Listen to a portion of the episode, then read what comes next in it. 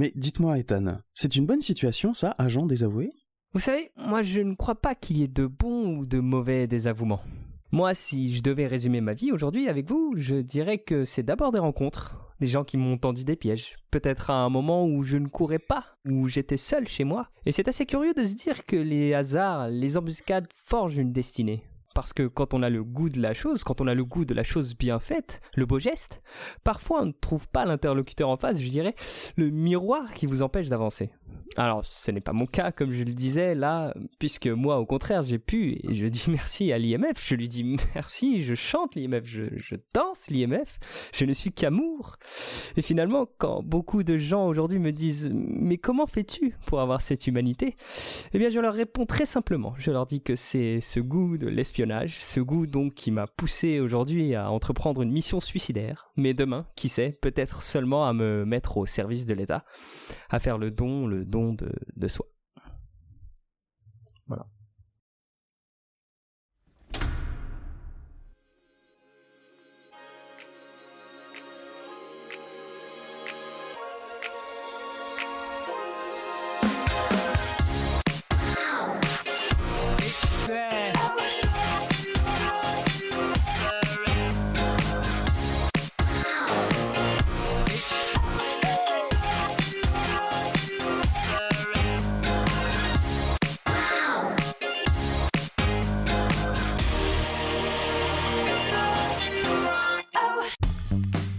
Bonjour et bienvenue dans les spoils du culte, je suis Julius. Et je suis Karim. Les spoils du culte, c'est le podcast qui analyse les sagas de la culture populaire et qui ne va pas se retenir de spoiler, mais épisode après épisode. Donc passé cet instant, il vaut mieux avoir vu les œuvres ou s'en foutre. Bonjour Karim Euh, bonjour Julius. Comment ça va aujourd'hui? Euh, bah écoute, euh, ça va très bien parce qu'on se retrouve pour un nouvel épisode de notre saga en cours, Oui, à savoir euh, Mission euh, Impossible. exactement. Mission impossible Fallout, qui veut dire euh, conséquence, si je crois euh, la traduction du film. Alors d'après nos amis québécois, c'est répercussion. oui, Mais euh, ils aiment bien les, les mots euh, très longs. c'est la vraie, euh, la vraie signification. Bon, en anglais, c'est euh, Mission Impossible Fallout. Mais j'aime bien dire Fallout. Surtout que ça se passe euh, beaucoup en France, donc euh, Ah oui, ben disons Fallout alors. hein. Estampillons-le euh, French accent. Année 2018, bien sûr. Il fait 147 minutes et il est à nouveau réalisé par euh, ce cher Christopher McQuarrie. Au casting, on a toujours Thomas Croisière, bien sûr, oui. toujours doublé par Jean-Philippe Puy-Martin.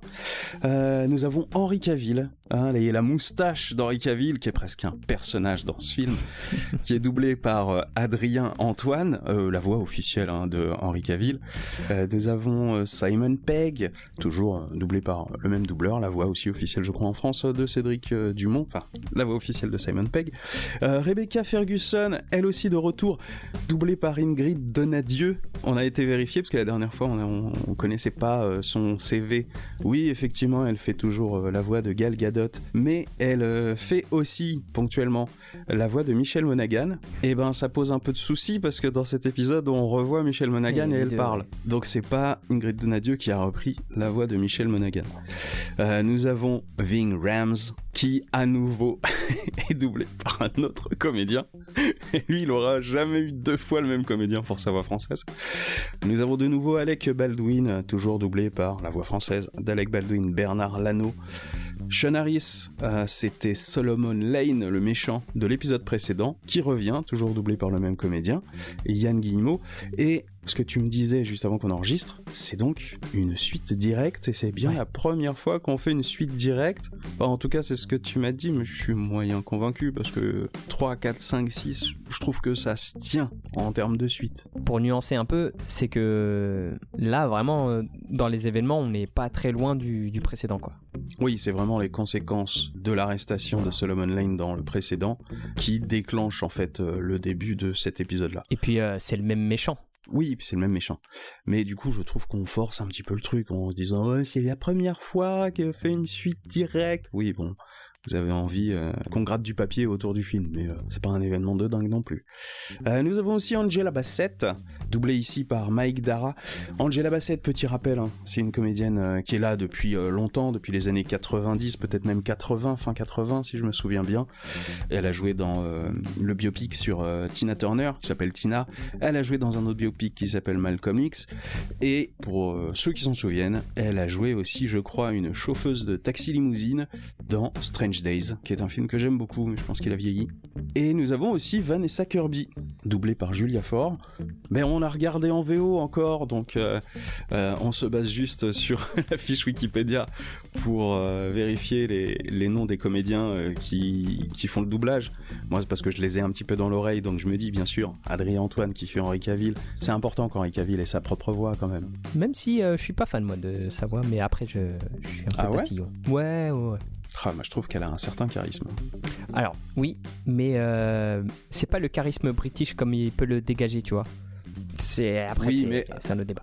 Après, Henri Cavill, c'est vrai qu'il est anglais, mais ça fait longtemps qu'il est sur le territoire américain. donc, euh, Puis là, en plus, il joue un personnage américain, donc c'est cohérent. Petite précision sur la musique, qui est très bien, mais très efficace, mais très bien, mais très efficace, mais très bien. Elle est réalisée par Lorne Balfe, Déjà en plus, euh, les Anglais, ils ont euh, l'habitude d'avoir des noms un petit peu euh, étranges. Lorne déjà et Balf.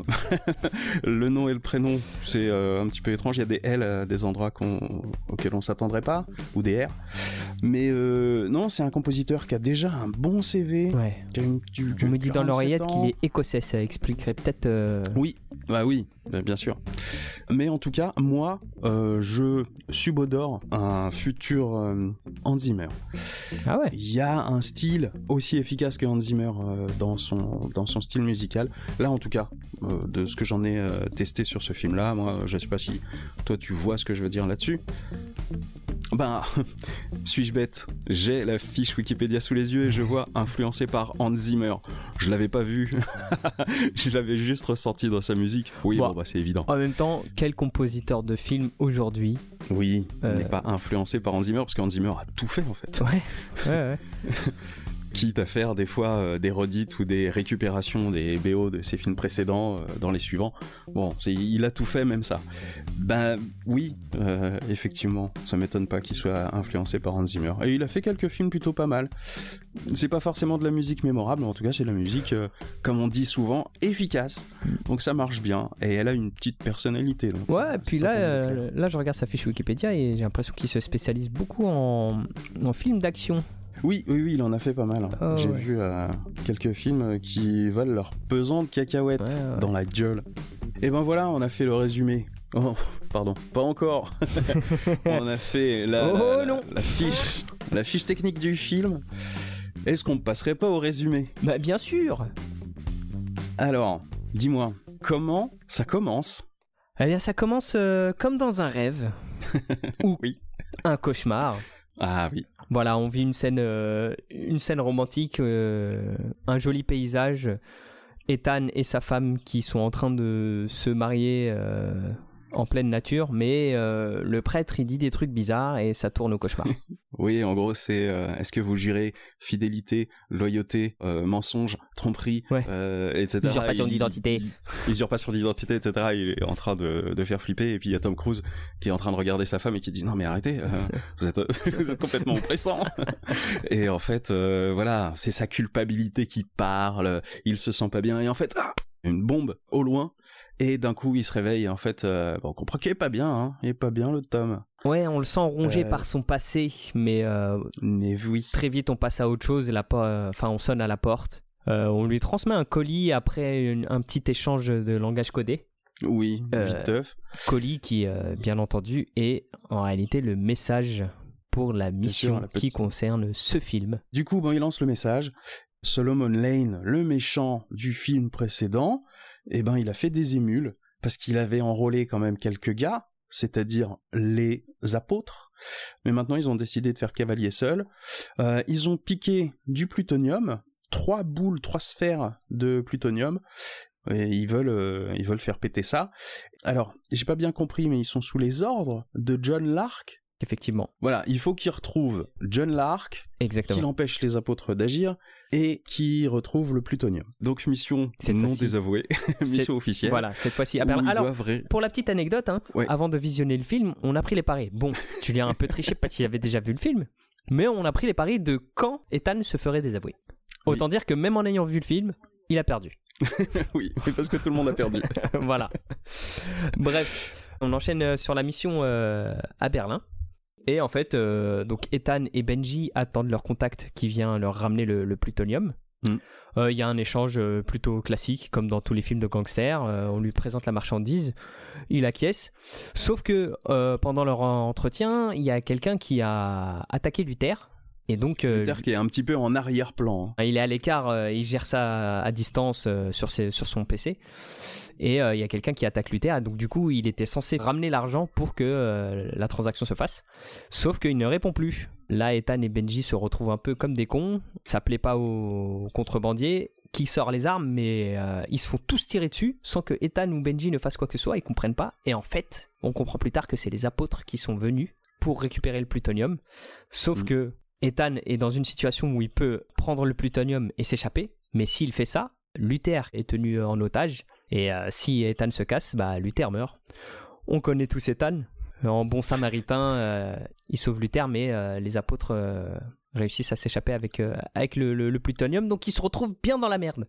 Oui, et c'est là où ils sont tous les deux déçus, Luther et Ethan, et donc ils vont voir. Alors oui, il y a un mec euh, cheveux longs des Duras, euh, mal rasé, qu'ils ont arrêté suite à un accident euh, qu'on voit pas.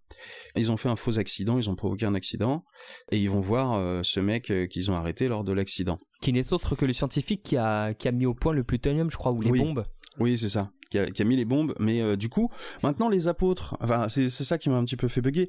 Euh, Solomon, euh, il était plutôt en train de créer une IMF chelou, mais une IMF quand même pour l'Angleterre euh, dans l'épisode précédent.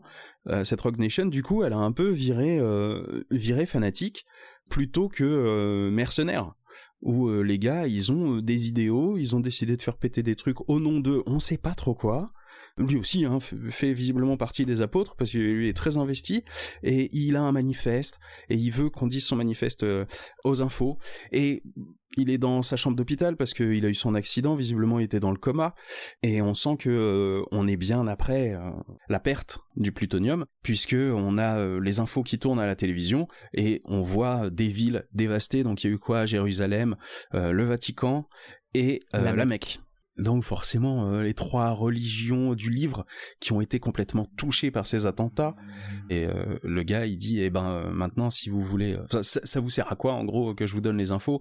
Genre, non, mais si, va falloir que tu nous donnes les infos. Il y a Ethan qui est prêt à s'énerver, qui est prêt à lui taper sur la gueule, il y a Luther qui le retient. Et finalement, ils acceptent de faire dire le manifeste publiquement pour que la planète sache, pour que ça soit revendiqué. Sinon, le gars donne pas les infos qu'il a. Il s'exécute, il appelle euh, la CIA, je crois qu'il appelle Alec Baldwin, et puis on voit le mec à la télévision qui commence à lire le manifeste, et alors là, le scientifique, il est aux anges, euh, est complètement en train de kiffer. Il leur file son téléphone, donc euh, là-dessus, il le déverrouille, il le donne à Luther, et là-dessus, en fait, il y a tous les plans de la bombe, euh, la bombe qui est censée avoir été euh, déclenchée, quoi, qui est, qui est Utilisée. censée, euh, voilà. Donc, euh, on voit les schémas de la structure, tout ça, et euh, l'instant d'après, bah, il y a un écran noir sur euh, sur la télé où où il y avait les infos, et euh, ils se retrouvent tous les trois devant le, le, le scientifique. Donc Luther, Ethan Et il y a les murs et le qui tombent, journaliste. et en fait, il est pas du tout dans, il est pas du tout dans un hôpital, quoi. Voilà, donc euh, coup de théâtre, les bombes n'ont pas explosé, Euh, le plutonium est encore dans la nature. Finalement, on n'est pas deux semaines après son Ouais. accident.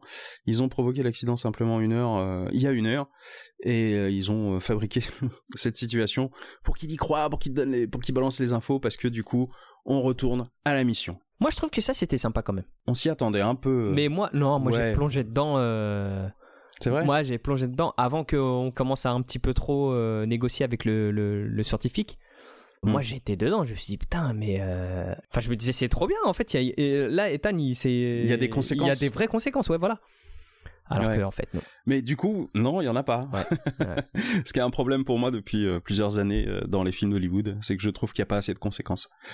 eh ben, on se retrouve toujours à Berlin, à même à Rammstein, euh, sur le tarmac de mon correcteur Sur le d'orthographe a mis tarmac. sur le tarmac euh, de, euh, de la ville de Rammstein où euh, il y a un, aéro, un aéroport, sûrement militaire visiblement, et on retrouve tout le monde. hein. On retrouve Alec Baldwin qui est là pour faire un débrief avec Ethan, comment ça s'est passé, comment on reprend contrôle de la situation parce que on s'est fait devancer, on s'est fait piquer le plutonium, va falloir le récupérer. En gros, il n'y a pas le droit à l'erreur. Sauf que du coup, comme il n'y a pas le droit à l'erreur, il y a la CIA qui est un peu sur les dents, sachant que Alec Baldwin est un ancien directeur de la CIA, et il le fait comprendre à, à Ethan, et il lui dit, bah ouais, moi avant j'avais plus de pouvoir quand j'étais patron de la CIA, maintenant que je suis secrétaire d'État, j'ai un peu les pieds et les mains liés. Je suis obligé de faire ce qu'on me dit. Ouais, ça, ça me paraît un peu. euh, Enfin, j'y connais rien euh, à la hiérarchie Ouais. euh, américaine, mais ça me paraît. J'ai envie peu, de dire. euh, Sérieusement? Ouais. Je suis pas certain de ça, Mm. mais ok. Bon, quoi qu'il arrive, c'est ce qu'il dit. Et derrière, euh, du coup, c'est comme si on lui soufflait dans les branches et on lui dit non, euh, vous, vous êtes toujours sur la sellette et la CIA, elle ressent mal, enfin, elle, elle gère mal la présence de l'IMF et surtout euh, cet électron libre qui est euh, Ethan Hunt.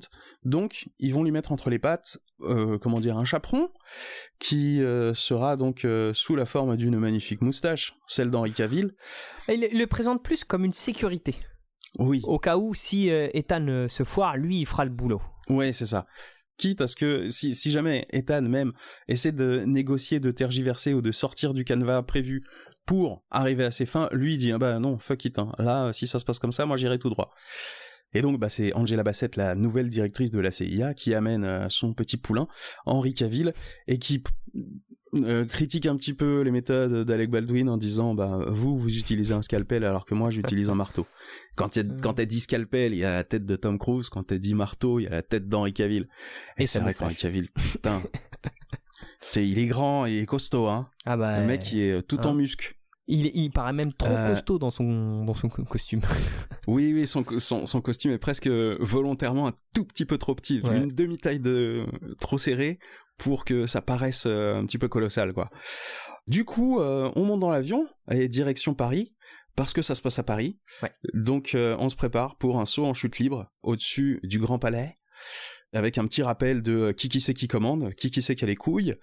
Parce que euh, il y a une petite rivalité, il y a donc un petit rappel de, de ces enjeux qu'on disait juste avant. Ah, même en, en termes de compétences, tu sens que euh, bah, le scalpel, c'est pas un scalpel pour rien, quoi. Hmm. Le, euh, Cav- enfin, Cavill. Euh, Walker, il sait pas trop comment s'équiper avec son oxygène, euh, tout ça, machin, parce qu'il saute Ah d'une oui, altitude oui. hyper haute et euh, il est un peu maladroit avec son équipement. Du coup, euh, Tom Cruise, bah voilà, il, il le sécurise, il, euh, il lui installe son truc bien comme il faut. Sauf que euh, au moment de sauter, Ethan s'approche du bord euh, et il se rend compte qu'en fait il y a- un orage juste en dessous d'eux. Et il fait demi-tour, il va aller voir le pilote pour euh, lui dire que voilà, on, on va pas pouvoir sauter, il faut qu'on change de trajectoire ou qu'on fasse quelque chose, mais là on saute pas. Donc euh, bah Walker il en a rien à foutre, il dit dégage, moi je saute et il se jette dans l'orage. Surtout, euh, au passage, il enlève le truc d'oxygène, parce qu'ils sont tellement hauts qu'ils ont besoin d'un respirateur. Et, euh, ah oui, il enlève celui d'Ethan euh, pour euh, prendre un peu d'avance. Celui d'Ethan, ouais. Ouais, ouais. C'est un truc de gamin. Donc voilà, de gamin, c'est vraiment, je te pousse avant de faire la course, quoi. C'est nul. c'est ça. Bah, Ethan. Ethan, comme il veut absolument montrer que c'est lui qui a la plus grosse, bah, il s'en fout de l'orage finalement, il y va. Sauf que l'un des deux se fait foudroyer, je sais plus qui. Je crois que c'est Walker qui se fait foudroyer et Ethan, en fait, il, il subit un peu le, le- le choc de la déflagration, enfin, de, de- du foudroiement, quoi. Il est un peu. euh, Walker, finalement, il est pas mort, donc je sais pas s'il a vraiment été foudroyé. Ouais, En tout cas, il y a un éclair entre les deux, pas loin d'eux. C'est suffisant pour euh, les euh, les étourdir. Et euh, donc euh, Ethan euh, reprend contrôle lui, alors que Walker, Henri Cavill, lui non, il est complètement en torche, en train de tomber tomber comme ça inanimé quoi. ouais, parce qu'avec le choc, son, son oxygène, il s'était retiré. Ouais. Il était en apnée. euh, Donc là, euh, papa Ethan, il arrive encore une fois, hein, tonton, papa Ethan, tonton Ethan. prend soin de. Oui, c'est tonton Ethan parce que c'est vrai qu'il est... c'est un cousin, c'est pas c'est pas son enfant, mais euh, il vient un petit peu là aussi. Du coup, il chaperonne le chaperon et donc il lui file sa petite bouteille d'oxygène parce que lui c'est bon, on est à une altitude où on peut respirer, c'est bien, mais lui il a besoin d'air. Il le balance en provoquant l'ouverture du euh, du parachute, tout va bien. Et puis on a un bip hein, avec euh, le, la voix de synthèse qui nous dit l'altitude, à combien de pieds on est, et on voit qu'on se rapproche de plus en plus du sol. Ça fait stresser. Et puis, euh, bah non, encore une fois, Papa Ethan, il arrive à enlever, à ouvrir son parachute et à finalement s'en sortir, parce que son parachute, lui permet quand même de s'accrocher au, je sais pas comment on dit, on dit la flèche, enfin la pointe, au sommet de la coupole du Grand Palais. Du coup, voilà, là-dessus, entre-temps, bah, Henri Cavill a réussi à se réveiller. Il fait un atterrissage de beau gosse, lui, sur la verrière. Et il fait même une petite remarque, je sais plus ce qu'il dit, mais en gros vraiment, euh, il fait le, il fait le kéké quoi. Et puis bah c'est parti pour l'infiltration dans la rave party, parce que le Grand Palais c'est devenu une boîte de nuit, pourquoi pas? En gros, le but, c'est de retrouver le fameux John Lark. Donc, ils descendent euh, la verrière, ils s'infiltrent dans la boîte, et ils ont un détecteur pour, euh, parce que je sais pas pourquoi, je sais pas comment, mais ils ont les moyens d'identifier qui est John Lark parce qu'il a un bip. Il a un bip spécial. Il fait style de, scanner euh, les gens, etc. Non, c'est pas lui, non, c'est pas lui. Ah, il doit être aux toilettes. Donc, mission dans les chiottes pour aller euh, regarder les gars et trouver le John Lark. Au fur et à mesure des recherches, il trouve c'est un, un mec asiatique, donc sûrement qui fait du kung-fu. Et il se trouve que oui, il fera du kung-fu parce qu'il est asiatique, je pense. Bah, c'est dans la culture. Hein. Bah, c'est dans leur culture. Non, mais nous, on sait faire du pain. Nous, on sait faire du pain. Eux, ils savent faire du pain. Ah, c'est vrai. Bah voilà. tu sais faire du pain, Julien, quand même. Mais moi, oui, je sais faire du pain. Toi, tu sais faire du pain? Bah bien sûr. Bon, bah t'es français. Hein, bah, eh, c'est écrit, sur le papier, hein. Tu sais faire du pain. Bref. Et du coup, ils sont euh, au lavabo. Ils attendent juste que les mecs qui sont rentrés euh, se barrent. Et puis là, direct, il euh, y a Ethan qui essaye de planter une seringue pour endormir euh, le gars, mais l'autre il réagit au quart de tour. Et là, c'est parti pour la bagarre. Là, ça se fight, mais comme des cochons, parce que euh, la bataille en vrai, elle est bien. Hein. Mais on voit que le mec il fait beaucoup de kung-fu. Et en face, je vois l'idée scalpel côté Tom Cruise et le côté marteau. Pour, enfin, je vois surtout le côté marteau pour Henry Cavill. Par contre, euh, du coup, l'Asiat, on n'avait pas d'autre idée que bah, Kung Fu en fait. Euh, moi, moi, je trouve qu'on sortait un peu de du film d'espionnage parce que ça devenait genre une scène, euh, une scène de film de d'action, de, film d'action hongkongais quoi. Mais il y a ce délire, il y a ce délire Jason Bourne. Hein. En plus, enfin, c'est pas que Tom Cruise est un colosse, mais il est quand même bien bâti. Et t'as deux grosses pointures qui s'attaquent à un, un Asiat qui fait une tête de moins que, limite une tête de moins que Tom Cruise, alors que Tom Cruise il est pas hyper grand. il, est pas, il est pas grand. Et le mec, il, se prend, en plus, il se prend, euh, mais je sais pas combien de mandales dans le, dans le bide et dans la tête de euh, Henri Cavill.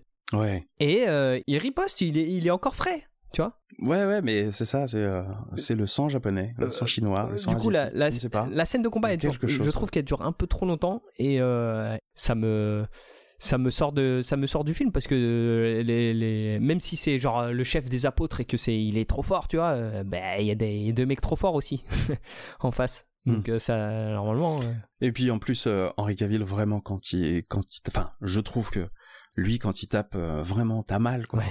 C'est vrai que c'est un peu déstabilisant de voir que le mec se relève toujours à nouveau à terre, il se relève toujours, il est balancé cette fois par Ethan dans le miroir au milieu, il tombe, enfin il se mange les lavabos, il tombe au sol, il se relève encore, enfin ça n'en finit pas. c'est vrai que ça n'en finit pas. Je pense que t'as raison, il doit être japonais, c'est le neketsu ça. ouais, c'est ça, c'est le sang bouillant. Ils arrivent tant bien que mal quand même à le, à le neutraliser. Non, bah non, justement, ils y arrivent pas. Ah si. Parce que euh, c'est Ilsa qui finit le boulot. Ah bah si, il le neutralise. Il, euh, y a comment s'appelle euh, Walker qui lui met un coup de un coup de PC portable dans la gueule. Il l'assomme. Après, il l'emmène. Ah oui, Ilsa, elle arrive après. Elle arrive après. Ah oui, c'est pour ça. C'est parce que non, mais c'est parce que la bataille, elle est pas finie en fait. Oui, oui, c'est ça que j'avais pas en tête. Moi, j'étais déjà à la fin. Donc en fait, je me rappelle du coup le but. Le but de tout ça, c'est que en fait, John Lark, pendant cette soirée, il devait rencontrer la, la veuve blanche. Et le but, c'était en fait de se faire passer pour John Lark, donc de le neutraliser et de, scanner son visage pour faire un masque. Euh, mm. euh, Henri Cavill, donc Walker, lui met un gros coup de laptop sur la, sur la gueule, il l'assomme, il l'emmène dans une cabine, euh, enfin dans, un, dans un cabinet, dans, dans les toilettes, pour faire ça discrètement. Sauf que quand, quand Tom Cruise il ouvre le laptop, bah, il est pété et c'est impossible de, de, scanner le visage du. Oui, de faire le masque. C'est ça. Donc il essaie tant bien que mal quand même de voilà de scanner. Pendant ce temps, il y a des gens qui entrent dans les toilettes, qui font, qui chahutent un peu euh, autour de autour de leur box parce qu'ils voient ils voient plusieurs jambes en dessous. Ils voient, ils voient plusieurs euh, pieds, voilà. Ils disent que dans les toilettes des hommes. Alors qu'est-ce qu'on fait les gars et euh, au final, le bah, l'Asiat se réveille et on recommence, on repart de plus belle dans une. On recommence dans la dans la bagarre. Voilà, ça se ça se combat, ça se bat, ça se bat, ça se bat jusqu'à ce que effectivement il ça arrive. Et en fait, elle bute euh, l'asiatique parce que euh, c'est l'asiatique qui était en train de prendre le dessus. Il se fait aligner, sauf qu'ils n'avaient pas réussi à scanner son visage et qu'elle lui a mis une balle, mais bien dans la gueule. Hein. Ouais. On voit pas, mais par contre, il y a beaucoup de sang. Du coup, euh, il y a encore des gens qui arrivent, ils font croire que c'est Henri Cavill qui s'est pris un bourre-pif, etc. Il y a Ethan qui fait une espèce de provoque de merde en parlant français, en disant euh, Ah, vous, en voulez, vous en voulez aussi? Genre, c'est lui qui a pété la gueule à Henri Cavill. Ouais, si tu veux, ouais. Mais en vrai, il gère bien en français, hein, euh, Tom Cruise. Oui, ça va. va, hein. Il se la pète, euh, genre, oui, oui, il parle français. hein. c'est marrant. Tout ça pour, au final, se rendre compte que ben Ilsa, elle est aussi sur la mission et que euh, donc Ethan, il décide d'improviser et il va donc euh, où devait aller l'arc. Je sais pas comment il le sait, mais du coup il le sait. Il se fait passer pour l'arc en croisant les doigts et en espérant que euh, l'arc n'est pas connu de la personne, de la veuve blanche. Mais c'est pas du tout un truc qu'on avait déjà vu utilisé dans la tout. saga. du tout. Non, donc ça va. Du coup, euh, ils vont dans une espèce de euh, salle VIP avec euh, plein de gens euh, qui écoutent une, euh, une belle blonde en robe blanche parler de Max. Max qui est sa mère. Alors la personne en question s'appelle Alana Mitsopolis, qui se trouve être la fille de cette Max. Et en l'occurrence, Max, c'est une référence au personnage de Vanessa Redgrave dans le premier épisode, euh, qui était plus ou moins la méchante, mais au final, elle se fait, euh, elle cherche un terrain d'entente avec Kittridge, si tu te souviens bien, dans Oui. le train. Et donc, euh, dans cette espèce de lounge, soirée, soirée privée cocktail, elle fait l'éloge de sa mère, et puis ensuite, elle va à la rencontre de Ethan. Petite mise sous pression, comme euh, Ethan, je sais plus pourquoi, il s'énerve. Il y a ses gardes du corps qui arrivent, dont le frère de Alana, qui vient pour euh, voir euh, c'est quoi le problème, c'est quoi les embrouilles, c'est quoi tu cherches les embrouilles? Et du coup, euh, c'est Alana qui calme le jeu.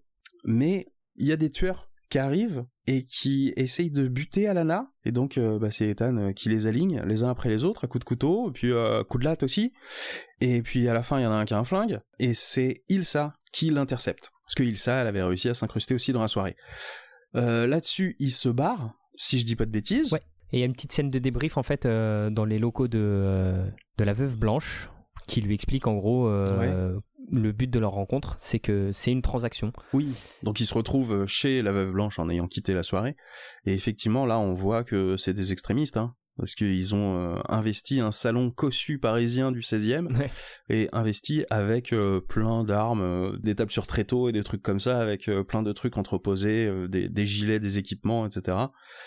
Maintenant qu'il se fait passer pour John Lark, Ethan il veut récupérer le plutonium. Sauf que Ethan pensait qu'il suffisait juste de donner de l'argent contre le plutonium, alors que en réalité c'est une transaction tout autre. Et il va devoir aider euh, toute l'équipe de la Veuve Blanche à récupérer Solomon Lane, qui sera transité d'un établissement à un autre dans les rues de Paris. Donc le but c'est de transmettre Solomon Lane aux apôtres, et les apôtres ils donnent le plutonium, si j'ai bien compris. Sinon, si elle récupère pas euh, Solomon Lane, le plutonium sera euh, au plus offrant. Du coup, euh, Ethan, il est, il est un peu coincé et euh, il improvise comme il sait bien le faire et il accepte. Sous les yeux de Walker, qui est pas très fan au début, mais qui se dit, je, on s'en fout, de toute façon, le but c'est de, On va, on va voir où ça va. de récupérer le plutonium. voilà. Bah, du coup, la scène de l'entrevue, elle, est, euh, elle est assez marrante, mais on reprend encore un troupe qu'on a vu euh, plusieurs fois dans les anciens Missions Impossibles. Il- quand- pendant que la veuve blanche lui explique euh, la transaction et le but en fait de, de toute cette euh, rencontre, lui, il se fait le film dans sa tête, euh,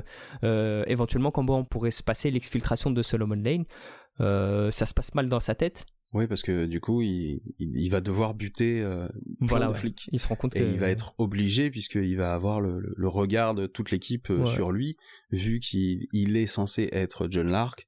Ah oui, on l'a pas dit, mais c'est un mec qui a balancé, euh, je sais plus quelle maladie euh, horrible, la variole au euh, au Cachemire. Darfour et au Cachemire, un truc comme ça. Ouais, et puis il leur dit, mais de toute façon, là, votre plan, il va falloir tuer beaucoup de monde. Et ils lui disent, euh, bah Mm. ouais, mais t'es John Lark, c'est pas grave, c'est ton quotidien. oui, mais ton nom c'est John Lark. Il lui rappelle son nom. Mais à quel moment dans la vie on fait ça? Et là, il les regarde, et ça rejoint un peu ce que ce qu'on avait dit aussi dans les précédents, c'est que, en fait, il a, il a, il a un air pas serein, mais il leur dit d'un ton déterminé. Bah bien sûr, euh, Oui. moi je tue des, des femmes et des enfants euh, à coups d'épidémie euh, au Darfour. Mais avec une tête de mec qui dit putain, je vais devoir tuer des gens là. C'est chaud. Putain, merde. Dans quoi je m'embarque Donc malgré malgré tout ça, il, il accepte le voilà tous les termes de, de, de la transaction. On enchaîne directement avec le, la mission d'exfiltration. Moi, je me souviens surtout de la, du début de la mission d'exfiltration où en fait, il est déjà en train d'installer une caméra à un endroit pour lui, hein, qui n'était pas prévu dans la mission. Le but étant de faire tomber un camion pour euh, détourner le circuit euh, du convoi. Et puis forcément très peu de suspense parce que là on se dit tous ben il va faire quoi? Il va il va tuer des gens et en fait non bah il prend des initiatives il continue d'improviser là où mhm. normalement il y avait deux camions qui devaient justement euh, stopper le convoi et le cerner bah lui en fait il décide de laisser passer le camion il devait l'enserrer en fait un devant un derrière et puis ensuite les hommes sortent des camions et il ratiboise tout euh, des extrémités jusqu'au centre pour buter tout le monde. Bah, lui, il change les plans, il fonce dans le camion qui, euh, qui transporte Solomon Lane pour le pousser, euh, parce qu'ils sont au bord de la Seine. Il percute le, camion et le camion tombe à l'eau. Benji et Luther, en fait, arrivent en, combinaison de plongée et récupèrent Solomon Lane. Donc eux, ils font leur vie, ils partent en petite barque le long de la Seine. Comme si de rien n'était, ils font coucou à la police tranquillement, ils vont à 30 à l'heure. Et pendant ce temps-là, bah, ça drift en camion. Il hein. euh, y, a, y, a, Ethan et, Walker qui sont dans le camion et qui driftent dans les rues de Paris. Et là, du coup, course-poursuite. Hein. Grosse course-poursuite euh, dans Paris. Ils avaient prévu quand même un chemin euh, d'échappatoire où, euh, en ayant attiré euh, un max de flics, ils vont dans une ruelle dont les maisons sont vraiment à l'ancienne, donc de plus en plus étroites, jusqu'à vraiment une allée où le camion ne passe pas. Mais ils avaient quand même un peu prévu le truc. Et donc, une fois qu'ils ont encastré le camion dans les bâtiments, ça bouche le passage, ils pètent le pare-brise, ils sortent, et en fait, ils avaient prévu, ils avaient mis des motos. Et donc, Henri Cavill, il monte sur la moto, il se taille, mais la moto de Tom Cruise elle démarre pas. Du coup, il y a les flics qui sont en train de d'escalader le camion pour avancer pour essayer de le rattraper et Tom Cruise bah, il démarre, il démarre sa moto, il y arrive pas, il y arrive pas. Et bon, euh, au dernier moment, il y arrive, il se fait quand même tirer dessus parce que euh, faut quand même qu'il se fasse un petit peu tirer dessus, qu'il esquive les balles. Alors que pendant ce temps-là, Henri Cavill sans casque, lui, personne le fait chier. Tom Cruise, il croise des flics. les flics, ils ont vu qu'il était sans casque, ils le poursuivent. Et donc, euh, course-poursuitage partout dans Paris, mais comme un vrai touriste. Un touriste d'action, mais un vrai touriste. On passe par quoi? On passe par Opéra. Ensuite, on arrive sur une route qui donne sur l'Arc de Triomphe, qui est pas du tout la bonne quand on vient d'Opéra. Pardon, hein, mais on connaît un peu Paris. Mmh. Bref, tout ceci, tout cela euh, se fait euh, telle une carte postale de survoltée et puis au final, euh, il avait pas prévu le coup, mais sur un boulevard, euh, sur une intersection en T, en fait, euh, il va tout droit, il fait pas gaffe, et il y a une voiture qui lui coupe la route. Il se retrouve un peu sonné sur le sol, mais il arrive encore à se lever et à courir comme il peut. Oui, pendant qu'il était en train de, rouler, il a demandé à Benji et Luther une exfiltration, mais il on n'en aura pas plus comme info. Et là, du coup, il court derrière un bosquet et il disparaît en fait dans un trou qui servait, je sais pas, d'aération à un canal souterrain. Je serais curieux de connaître euh, ces canaux sur Paris, mais a priori, bon, en tout cas, ça peut exister. Hein. Je trouve ça très vraisemblable, en tout cas. Et donc, en fait, bah, il est tombé dans le bateau de Benji parce qu'il avait prévu qu'il irait dans ce trou-là de toute façon pour euh, être exfiltré. Voilà, la course poursuite dans Paris, elle était bien, mais finie. Là, du coup, il se retrouve avec Solomon Lane, euh, Henri Cavill, etc. Et Solomon Lane, il a un traceur dans sa nuque. Donc, euh, le but, c'est d'extraire le traceur pour le mettre dans un drone qui va euh, s'envoler pour euh, duper les flics qui sont en train de le rechercher. Du coup, c'est ça qu'ils font. Je sais plus, il y a aussi... ils essayent de faire dire des trucs à Solomon, mais je me souviens plus ce que c'est. Et je sais pas si c'est vraiment très important. Et du coup, il retourne dans une euh, voiture, une BM, je crois. Ouais, une BM à l'ancienne. Euh, une vieille BM, euh, ouais, à l'ancienne des années 80, mais avec un gros moteur, visiblement. Et donc, ils, ouvrent le, portail du garage, en plein dans le quartier Passy. Et sauf que ils tombent devant une flic qui est en train d'aligner quelqu'un qui est mal garé, qui bug un peu parce qu'elle voit un mec avec une cagoule sur la tête, comment dire, enserré dans des menottes et tout, et elle voit cinq autres mecs un peu chelous autour de lui. Donc euh, là, Tom Cruise sort son plus beau français et essaie de lui dire non mais partez, partez, ne restez pas là, euh, c'est trop dangereux.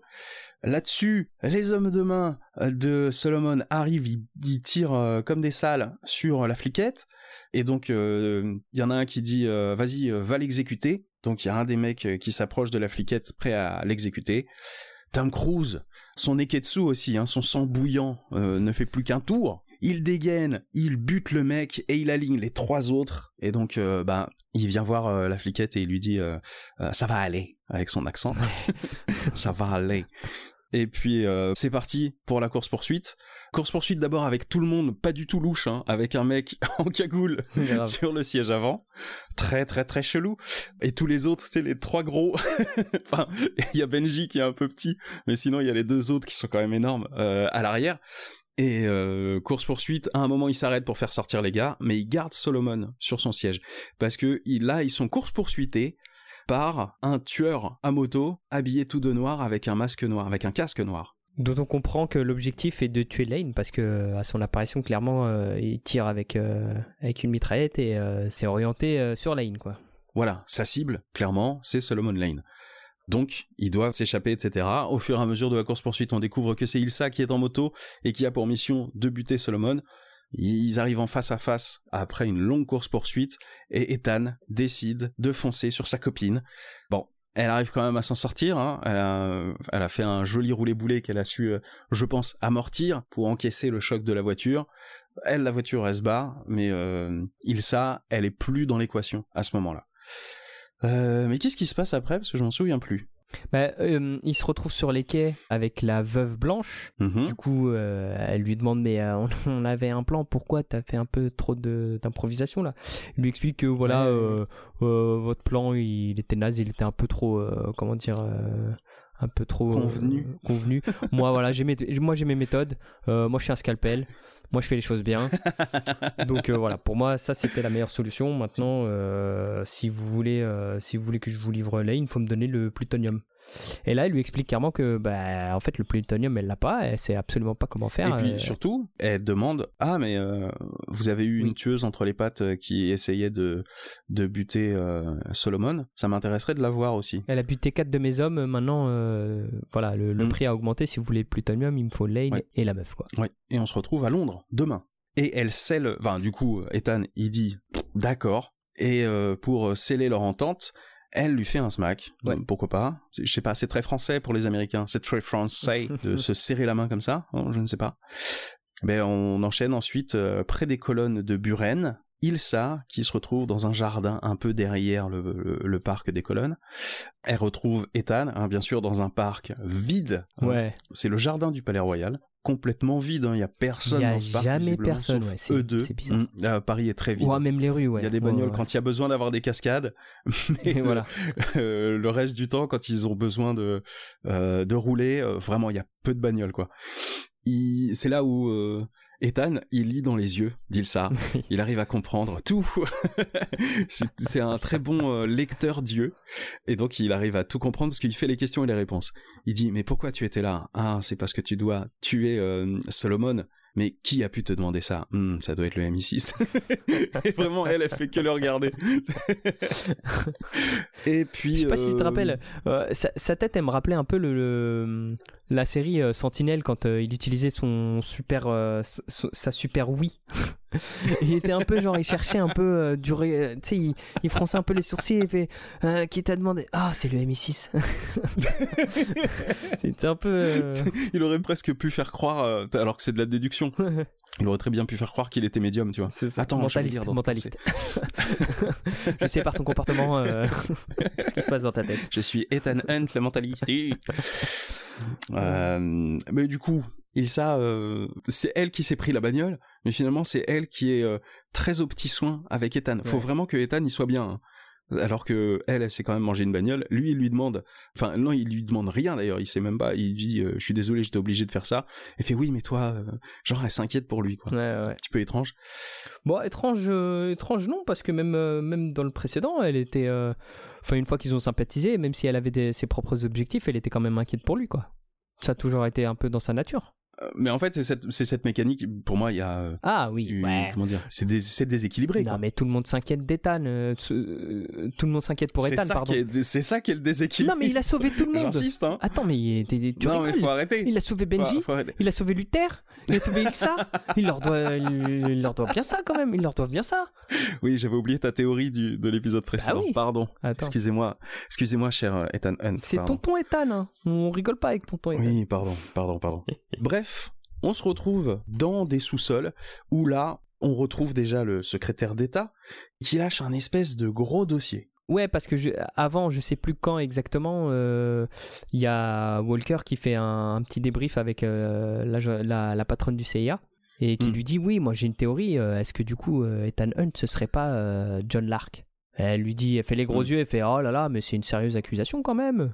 Hmm. Et il lui dit bah moi je, je, continue de fouiller cette piste parce que pour moi c'est plausible. Et donc fusil de Chekhov par la suite, on a, euh, on a notre ami Alec Baldwin bah, qui balance un dossier et qui explique que bah voilà, euh, tout coïncide. Est-ce que t'as pas un truc mm. à me dire, Ethan? Ouais. Est-ce que t'as pas quelque chose à avouer? Parce que quand même, c'est louche, hein. c'est fou comment, si t'étais John Lark, tu agirais pas autrement que ce que tu fais maintenant. Le secrétaire d'État, il lui dit bon, allez, euh, on arrête les conneries maintenant. Tu te mets sur le côté, on va refiler le bébé au CIA.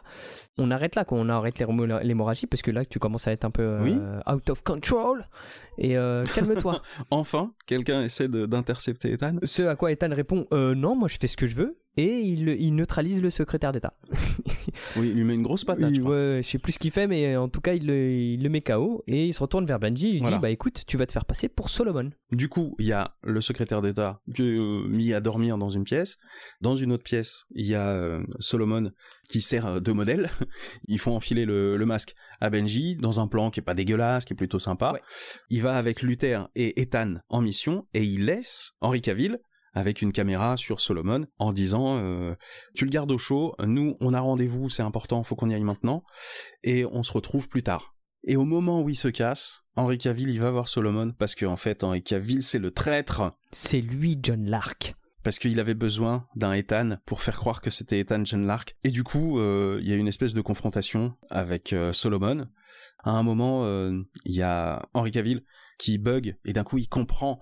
Il arrache le visage de Solomon et effectivement c'était un masque en latex parce qu'en dessous c'était Benji et le but c'était de faire avouer publiquement ça. à Henri Cavill que c'est bien lui John Lark ou en tout cas euh, de lui faire avouer des choses qui seraient compromettantes pour son identité. Que de subterfuge ce film, c'est dingue. Ah là là, on commence la valse, hein. là ça y est, il y a du retournement, ça commence. Alors que en vrai, on est d'accord qu'il y a quand même un doute depuis le début sur la suspicion de Henri Cavill. Bah, vrai, nous. Enfin, moi je, moi, je le savais dès le début. Hein. Moi, je, moi, je l'ai senti tout de suite. Alors que t'avais pas vu le film Non. À aucun moment, on montre qu'il est méchant. Ouais. Et dès le début, je me dis, mais c'est bizarre parce que j'ai l'impression que c'est le méchant. Mais on montre pas que c'est le méchant. Et j'avais du mal à y croire en me disant, mais non, c'est Henri Cavill. Ouais. Parce que c'était Superman, je m'étais dit, non, ça peut pas être le méchant. Ah, mais en fait, si. Déjà, rien que tu vois l'Asiat le, l'Asiat dans les toilettes, c'était sûr que c'était pas John Lark.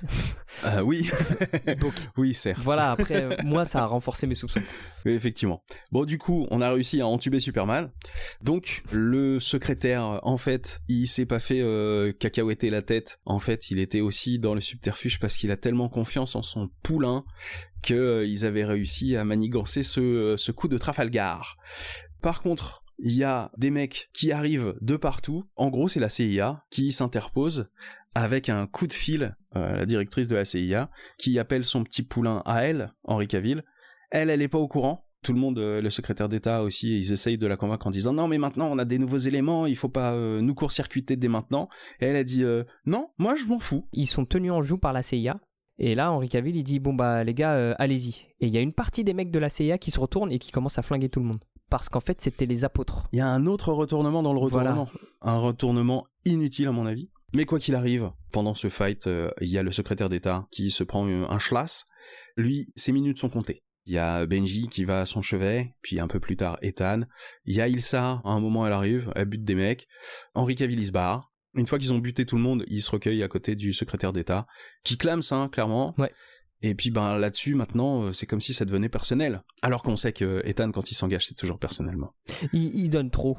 Il, il sait pas. Euh, oui, il sait pas partitionner, tu vois, sa vie privée. oh là là. C'est vraiment toutes les conséquences des choix de sa vie hein, auxquelles ah on bah, est en train totalement, hein. bah, totalement.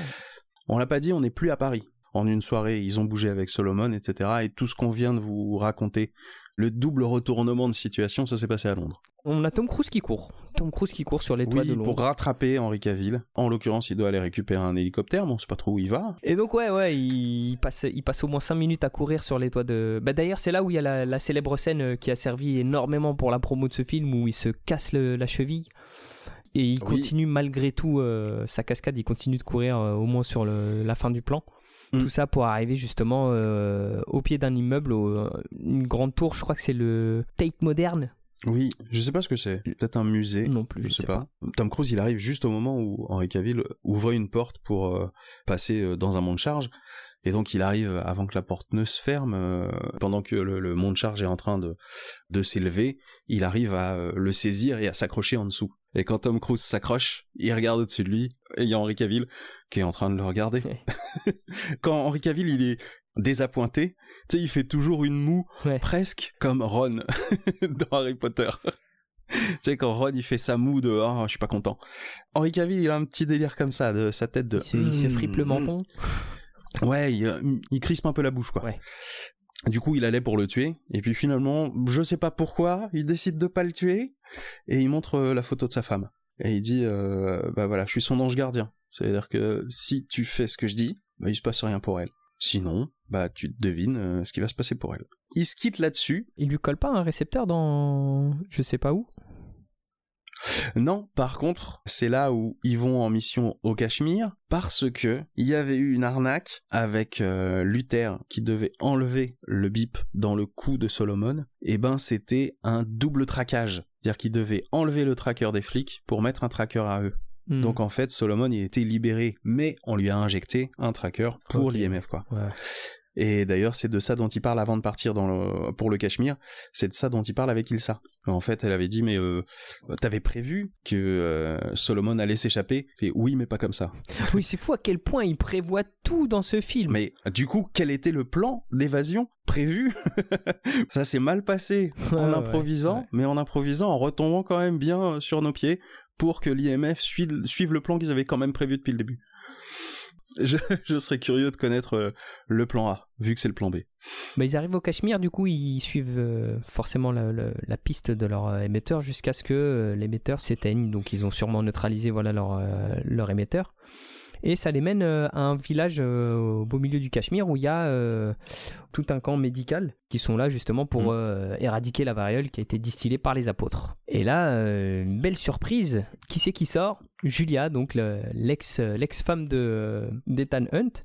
Donc là, il est il est abasourdi, il comprend pas. Enfin, il il comprend pas, mais il comprend. Ouais, c'est ça. Après, justement, cette entrevue euh, au niveau de l'ascenseur. Et donc, euh, il y a un autre médecin qui arrive, et au final, en fait, on se rend compte que euh, c'est son mari, et que.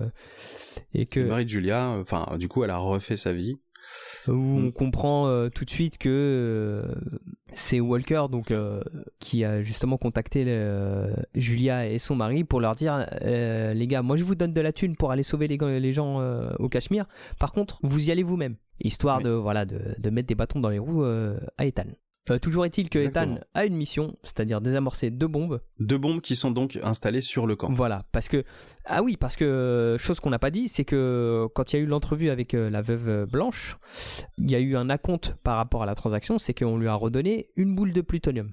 Et là, les apôtres n'ont plus que deux, deux boules de plutonium, donc deux bombes potentielles. Donc là, le but de la mission, ils se rendent compte qu'il va falloir désamorcer les deux bombes. Et euh, donc Benji fait un, fait un briefing et il explique que euh, également, euh, pour pouvoir désamorcer tout ça, il faut aussi que le, la commande qui lance justement le, le, compte à rebours soit aussi désamorcée, entre guillemets, il faut retirer un composant dessus et que tout soit fait quasiment en même temps. Il y a une histoire de timing forcément parce que sinon c'est pas drôle. Oui, non, mais c'est vraiment très forcé aux choses ça. Hein. Donc là, là-dessus, euh, l'équipe va se diviser en deux. Donc euh, Ethan va aller chercher la, la, télécommande qui forcément est à la ceinture de, de John Lark, donc euh, Superman. Et Benji, Luther et Ilsa vont aller s'occuper des deux bombes. Donc là, on voit que Walker, enfin John Lark, est dans un hélicoptère et qui s'apprête à, décoller. Donc là, Ethan, il y va, il tape un sprint, comme d'hab. Il s'accroche à un des deux hélicoptères et donc il reste, il reste accroché à la, à la remorque. Donc c'est tout simplement un câble avec un filet rempli de, de, cartons ou de, de paquets. Et euh, voilà, bon, il se passe toutes sortes de péripéties, bien entendu. Il parvient à remonter la corde. Il rentre dans le cockpit, il se rend compte qu'il y a un soldat, euh, il le neutralise il neutralise le pilote. alors, il le neutralise parce que le soldat, il savait pas quoi faire, il a voulu lui tirer dessus. Donc c'est la seule raison pour laquelle il le prend et le balance dans l'air donc le mec meurt. Hein. Oui. le mec était innocent. Oui, oui. Bon, mais après, on va les... pas le neutraliser. De toute façon, on le bute. Ouais, là, il n'y a pas le choix. Là, faut les jeter euh, par- de- par-dessus bord. Donc, il jette, euh, au final, Oui. il jette les deux par-dessus bord et il se jette sur les commandes de l'hélico. Forcément, il n'y a pas le choix, sinon il meurt. Et là, après un échange avec Luther et, euh, et Benji, on se rend compte qu'en fait, il sait pas piloter euh, d'hélicoptère. Donc, il leur dit clairement Oui, vous inquiétez pas, je vais récupérer la télécommande, je m'en sortirai. Vous gérez les, les bombes. On se retrouve euh, à terre. En pensant pouvoir enchaîner en leur disant mais sinon vous savez comment on pilote un hélicoptère La communication se coupe et il se retrouve à voilà à devoir improviser à devoir s'improviser pilote euh, pilote d'hélicoptère une chose qu'il fait merveilleusement bien forcément bon c'est pas un avion de chasse comme dans Top Gun mais il s'en sort très très bien Oui, c'est fou, hein, il s'adapte. oui bah J'ai envie de dire, après le camion, parce que je crois que le camion on l'avait pas vu, c'est un peu l'épisode des nouveaux véhicules. ouais Euh, Ouais, ouais. L'hélicoptère, on l'avait jamais vu non plus. Ah oui c'est vrai ouais bon après si on pa- si on les passe en revue il y a les pieds il y a la moto il y a la voiture il y a le camion Ah ouais, tout- tous les moyens de, de se véhiculer, quoi. bien sûr Hein, c'est Bien un sûr. homme qui sait se déplacer. et il le fait tellement bien Il le fait très bien. Il le fait toujours très bien. Et donc euh, voilà, euh, à bord de son hélicoptère, il se lance à la poursuite de, de Walker, qu'il arrive tant bien que mal à rattraper. Bon, il y a toute, euh, il y a toute une série de cascades. Ouais, il y a Walker qui sort une mitraillette. Du coup, ça esquive les balles de ci, de là, mais il y en a quand même quelques-unes qui tombent dans le moteur de l'hélicoptère Airbus. Hein, J'ai remarqué, c'était marqué Airbus dessus. Ah ouais. Euh, du coup, Ethan, plus d'une fois, il décroche, mais il raccroche, donc il remonte, il le poursuit, et à un moment, il est tellement en perte de moyens qu'il décide de foncer comme si c'était une bagnole. hein. Il lui fonce dans le cul de l'autre. Les deux sont euh, détruits, quoi. Ils se percutent l'un l'autre, plus au- aucun des deux euh, n'est pilotable, et ils s'effondrent sur une falaise un peu plate, mais un peu penchée quand même, où il y a de la neige qui les amortit, et ça roule boule, tous les deux, euh, l'un percute l'autre, etc. Ils ont pas le temps de sortir. Les deux se retrouvent dans un espèce de ravin et donc mis à la verticale, l'un derrière l'autre, l'un au-dessus de l'autre. Et puis, il y a des grosses prises de risque hein, de la part de Ethan qui se jette. euh, Lui, on a plus rien à foutre. Lui, son but, c'est de choper le détonateur parce qu'il y a le minutage qui a été enclenché. Donc, euh, il y a le tic-tac et euh, régulièrement, les- on a euh, un truc en parallèle avec tout ce qui se passe au niveau de Luther qui est sur une des bombes. Donc Luther qui est rejoint par Michel Monaghan, Julia, qui vient et qui dit non moi je partirai pas, il faut que j'aide, moi je dois aider. Et puis en parallèle aussi il y a Ilsa et euh, Benji qui cherchent la seconde bombe. Donc grosso modo Ilsa voit de loin Solomon, donc elle va pour le choper. Elle, elle se fait choper, elle se fait arrêter, elle se fait euh, sangler sur une chaise. Il y a euh, Benji qui la cherche, il l'appelle, Ilsa, Ilsa elle dit ouais je suis là, donc il l'entend, il arrive, mais il se fait choper aussi par Solomon. Solomon le chope avec une corde, il le fight, j'aime bien les coups de fight de Solomon, mais on va pas les expliquer ici. Une petite technique un peu asiatique d'ailleurs. Du coup, euh, il finit par euh, le foutre au-dessus d'une poutre euh, pour le pendre, hein, clairement, pendant que Ilsa enfin décide de faire quelque chose. Elle se lève de sa chaise parce qu'en fait elle pouvait se lever de sa chaise visiblement, et elle se jette de tout son poids pour Ouais. casser la chaise, pour se libérer. Et là, ça fight. Et à un moment, euh, il y a une, euh, une bouteille en verre qui avait été cassée. Elle est euh, envoyée entre les mains de Benji pour qu'il coupe sa corde, qui galère euh, parce qu'il est quand même un peu en train de, de s'étouffer. Pendant qu'Ilsa et euh, Solomon se battent. Et puis Benji, bon, au dernier moment, il, arrivait pas à se sauver, mais c'est Ilsa qui arrive à le sauver juste après avoir étouffé euh, Solomon. Solomon n'est quand même pas mort. Tout le monde est sauf. euh, Solomon est attaché et maintenant on fait le débrief avec euh, Luther parce que Luther il a eu, il a eu le temps de potasser la bombe et de voir quel fil il faut couper, quel fil il faut pas couper. Donc lui c'est la notice Ikea et euh, il y a Ilsa et Benji qui sont en train de s'organiser pour dire bon alors Luther balance-nous les étapes de la, de la notice Ikea. Pendant ce temps, Dans le passé. Et ben pendant ce temps, les carcasses sont l'une au-dessus de l'autre. Donc euh, Ethan se jette à corps perdu sur euh, Henri Cavill qui tient le détonateur, mais il vise pas Henri Cavill pour le buter, il vise le détonateur pour le choper. Lui il a une mission, hein, c'est un scalpel quoi. Et puis ben Henri Cavill il a envie de taper. Et Henri Cavill il s'est fait cramer le visage aussi, parce que avec le Oui. choc et tout, euh, il y a un des euh, une des durites euh, qui lâchait sûrement de l'huile très chaude et qui lui a balancé ça dans la gueule. Donc voilà il est euh, brûlé sur un côté du visage. Et là, bah, c'est un peu, euh, c'est double face. Hein. C'est, on Ouais. voit, euh, Ouais, finalement, ouais. ça révèle un petit peu. euh, C'est toi qui l'avais dit hein, pendant qu'on regardait le film, mais quelque part, ça révèle son côté bestial. C'est là où, euh, tu vois, on- le masque tombe hein, quelque part. Hein, métaphore, euh, clin d'œil, clin d'œil. Ils sortent. En fait, ils étaient au-dessus d'une plateforme parfaitement plate où il y a pas de neige. Où là, ça commence à se taper. Mais il y a quand même les hélicoptères qui tombent.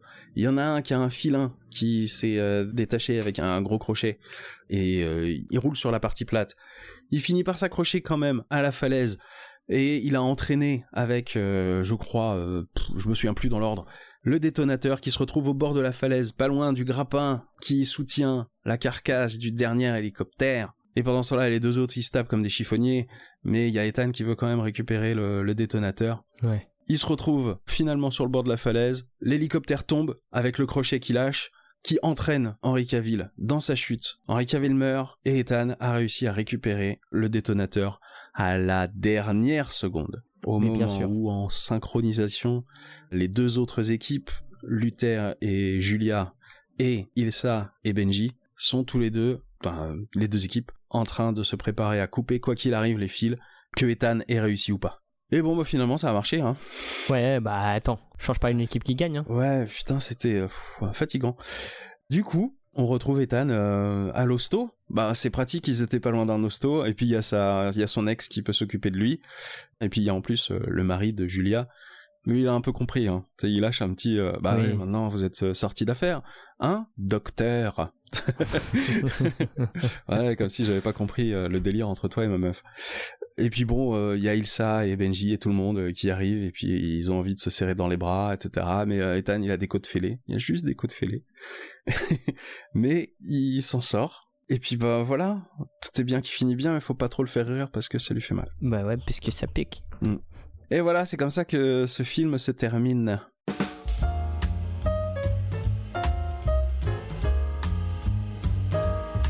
Alors, qu'est-ce qu'on en a pensé? Eh bah, euh, à toi l'honneur. Eh bien, je dirais qu'il est bien, mais parce que euh, on avait dit dans le précédent épisode qu'ils avaient trouvé la bonne formule. Mhm. J'ai envie de dire oui, mais trop. Moi, je t'avais Ouais. fait la, la métaphore hier euh, de c'est un peu comme un plat. S'il y avait que les ingrédients, ça fonctionnerait pas. Faut quand même des épices.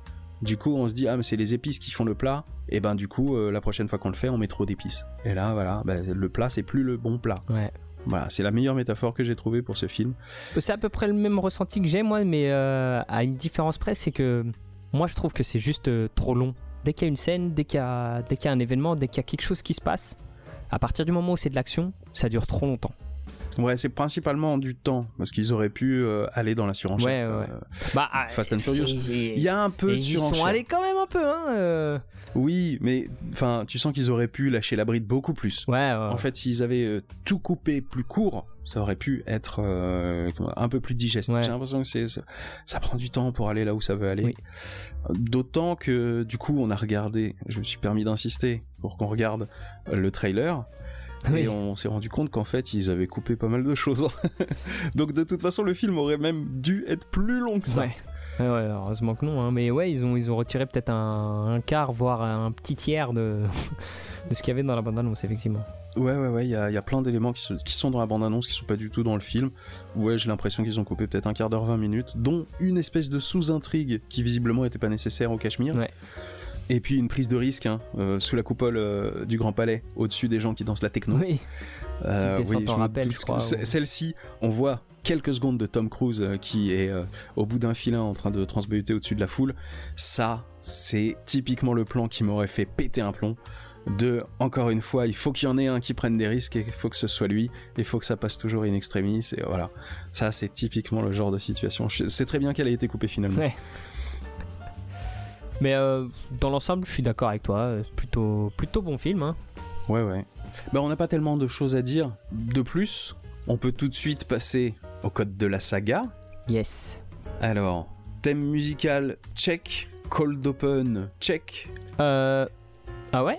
Bah oui. Parce que le, le, le, le- là, on n'ouvre pas sur une mission, on ouvre sur euh, Tom Cruise qui rêve. Ah, on, on ouvre sur le message. On ouvre sur le rêve et sur le message. voilà. Ouais, mais c'est pas un vrai cold open, je suis d'accord. Enfin, c'est compliqué. Il est monté comme un cold open, mais c'est pas un vrai cold open, c'est vrai. À quel moment le, le générique arrive? C'est après, euh, avoir- après Berlin. Après avoir euh, perdu le plutonium, je crois. Ah ouais? Il me semble, ouais. C'est vrai que c'est bizarre. Un- Ça reste un cold open, hein, mécaniquement, mais ouais, c'est bizarre. Toi, ça Ouais, te, ça te chafouine Ouais, je sais pas, parce que jusqu'à présent, euh, enfin, euh, tu sais, la définition d'un cold open, elle est simple, c'est qu'on arrive euh, en pleine action, entre en guillemets. plein tu milieu, en plein milieu d'une mission. Voilà. Et Oui, là, c'est c'est pas vraiment le cas, on arrive avant. Ouais, d'accord. Bon. Je peux donner l'impression que je chipote, mais euh, mais je vous assure, je chipote pas. Hein. c'est vrai. Si, je chipote, mais c'est important. c'est ça que tu veux dire. Faut que le générique il arrive à un moment où euh, ils réussissent. Donc là, ils ont réussi un truc parce qu'ils ont raté un autre truc avant. Oui. C'est vrai que c'est un peu étrange. Ça suit pas la mécanique habituelle. si toi tu mets une petite croix, moi je mets pas de petite croix, perso. D'accord. Bon bah, euh, ça donne les deux points de vue. À vous de voir. À vous de regarder, de revoir le film ou de vous refaire dans votre tête le film et de vous dire, bah, est-ce que c'est considéré comme un vrai cold open tel que la série l'a toujours présenté ou est-ce que c'est une arnaque de montage? Euh, Du coup, le message qui s'autodétruit. Bon bah oui, Ouais. il y en a un. Peu de créativité là-dessus. Ouais, non. Enlevage de masque en latex, oui, parce que c'est Oui. Henri Cavill qui l'arrache. Et non, il y en a un aussi euh, au tout début, Oui. où en fait euh, le présentateur télé, c'est Benji. C'est ça. Celui de Benji, quand il est en présentateur télé, il y a un cut, donc il est pas beau. On voit le subterfuge, quoi. On voit la tromperie. L'enfilage de masque en latex était aussi fait en hors champ, mais sur un plan continu, donc en fait il y avait des effets spéciaux, c'était pas mal.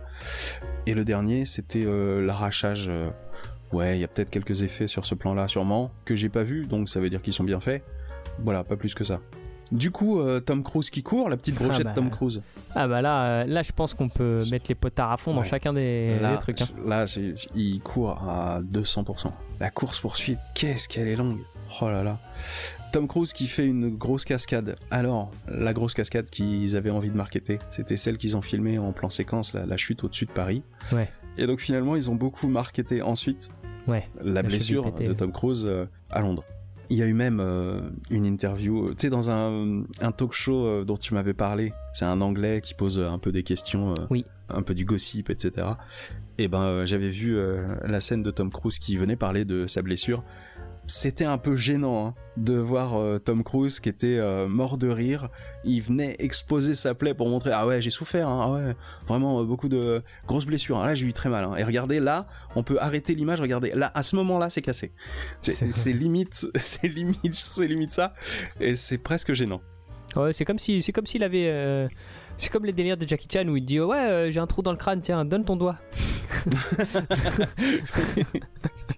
c'est vrai que c'est un peu C'est ça. un peu euh, ouais.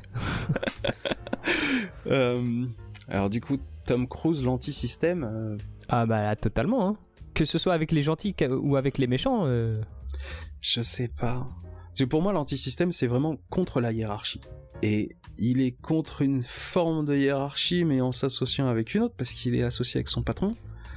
Bah en fait, là où il est anti-système, c'est plus avec justement sa hiérarchie, c'est avec euh, les autres. Quand il se fait passer pour euh, John Lark, tu vois, même, même quand il s'in- s'infiltre, quand il est espion et qu'il joue un rôle, bah il, il parvient quand même à se rebeller parce que l'opération d'exfiltration, euh, Ah oui, d'accord. il prend, veux prend des libertés, tu vois. Ouais, dès qu'on lui donne des ordres, il aime pas. Hein. C'est ça. Ouais, c'est vrai. Moi, Ok, tu me dis pas euh, où je dois aller. J'y vais comme je veux. Euh, et Tom Cruise, euh, la boussole morale de Boy Scooter, ça faisait quelques temps qu'elle n'était pas vraiment revenue. Là, je trouve qu'elle est un peu revenue, mais bizarrement, parce que très vite, il s'assoit sur ses principes, vu qu'il jette les mecs de, de l'hélicoptère à la fin. Il veut pas tuer la flic, mais euh, pff, bref, ah, il y, a, il y a une espèce de géométrie variable qui m'énerve euh, dans, dans cet épisode-là. Et euh, même l'antisystème, hein. j'ai envie de dire que l'antisystème, j'ai un peu l'impression qu'on rafistole un truc parce qu'on a l'habitude de le voir, mais Ouais. à l'écriture, j'ai l'impression qu'ils étaient en roue libre en fait. C'est bien pour son image de montrer qu'il se marche, se fait pas marcher sur les pieds. Euh, Ethan, c'est son propre patron, hein. C'est lui qui décide, hein. C'est euh, c'est très, cette morale là de, de start-up, hein. Bah, il prend, ouais, Nation, hein. il prend de plus en plus de place euh, par rapport aux autres. Ouais, même donc- si les autres, ils ont quand même euh, une importance, mais Donc ouais, même l'ant- l'antisystème, j'ai un peu l'impression qu'on tord quelque chose euh, et que c'était pas leur intention. J'ai un peu l'impression qu'ils étaient en roue libre. oui, oui. et que ça coïncide avec ce qu'on avait déjà identifié dans la saga. Du coup, euh, Tom Cruise, le meilleur à tout ce qu'il fait, oui, parce qu'il arrive quand même à piloter un hélicoptère alors qu'il Ouais, savait pas. mais- Euh, il arrive à remonter à la corde deux fois. T'es pas, t'es pas, non? Ouais, si, si, mais comme toujours en fait.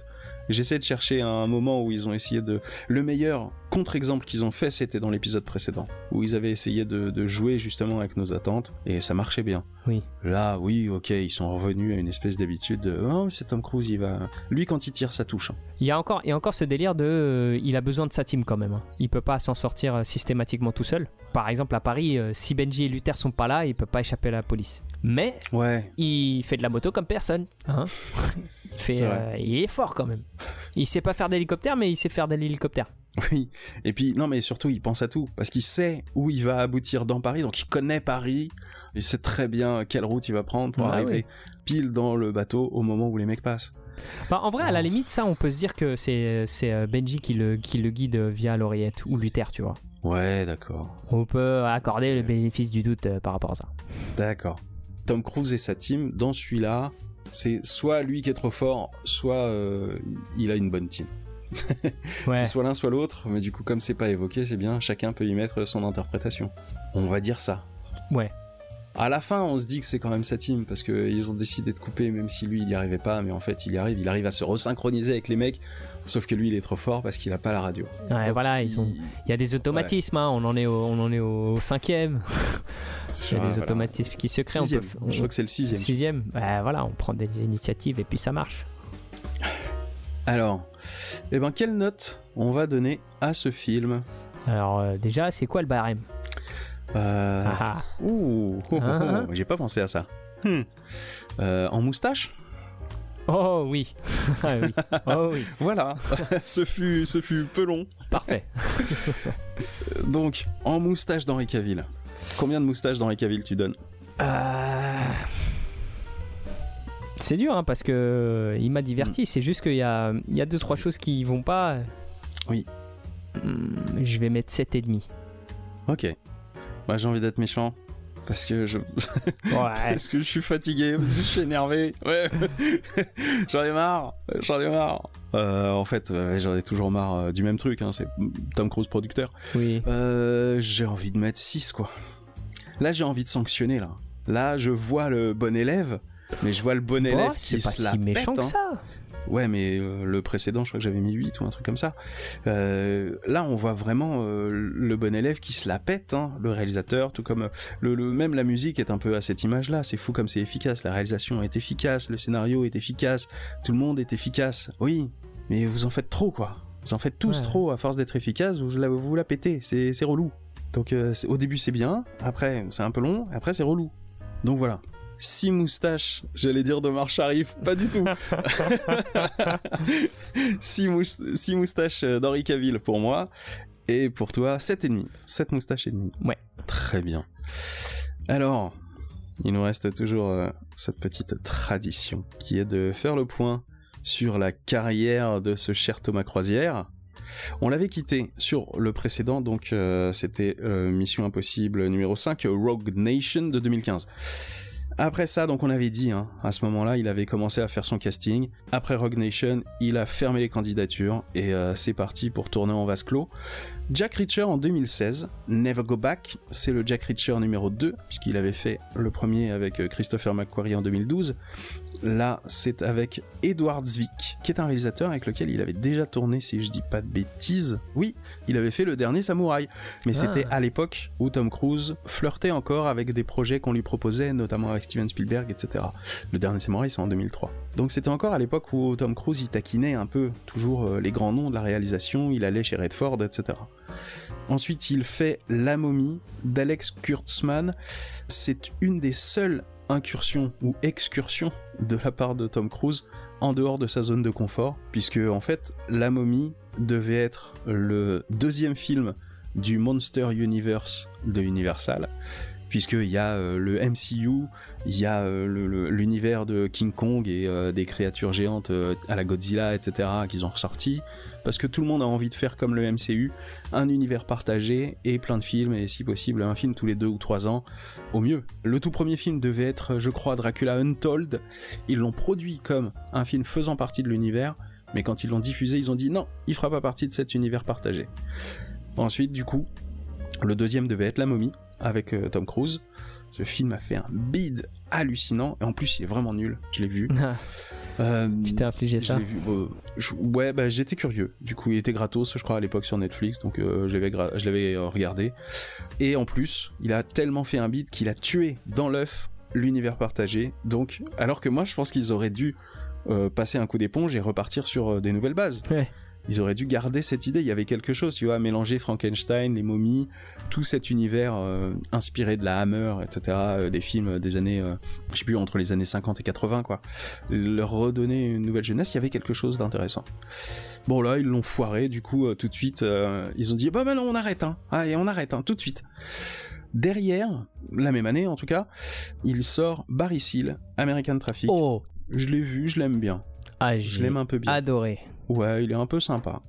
Réalisé par Doug Liman. Doug Liman, c'est aussi un réalisateur de son écurie. Si je dis pas de bêtises, c'est lui qui a fait Edge of Tomorrow, que j'adore. J'adore aussi. Barry Seal, il est pas mal. Voilà, il y a des petits trucs qui m'énervent parce que du coup, Ouais. sa meuf, elle est, un peu- elle est quand même beaucoup plus jeune que lui. Mais gênant. moi, ce qui, ce qui me fait délirer, c'est que c'est de voir Tom Cruise jouer un rôle qui aurait pu être euh, très bien joué par Brad Pitt et qui aurait correspondu à Brad Pitt. Je sais pas si tu vois ce que je veux dire. ah oui, oui, oui, oui, oui. Et je trouve qu'il s'en sort bien. Oui, c'est vrai. Et du coup, bah, en, en 2018, Mission Impossible Fallout. Alors, on va changer les règles pour une fois et on va regarder depuis 2018 ce qu'il a fait. En 2022, ça a mis 4 ans quand même, hein, euh, Top Gun Maverick, c'est vrai qu'il y a eu le Covid, parce qu'il était prévu pour sortir juste au moment où il y a eu le Covid. Ils ont décidé de le garder euh, au chaud pour pouvoir le sortir au moment opportun, euh, une fois que l'épidémie euh, aura été endiguée.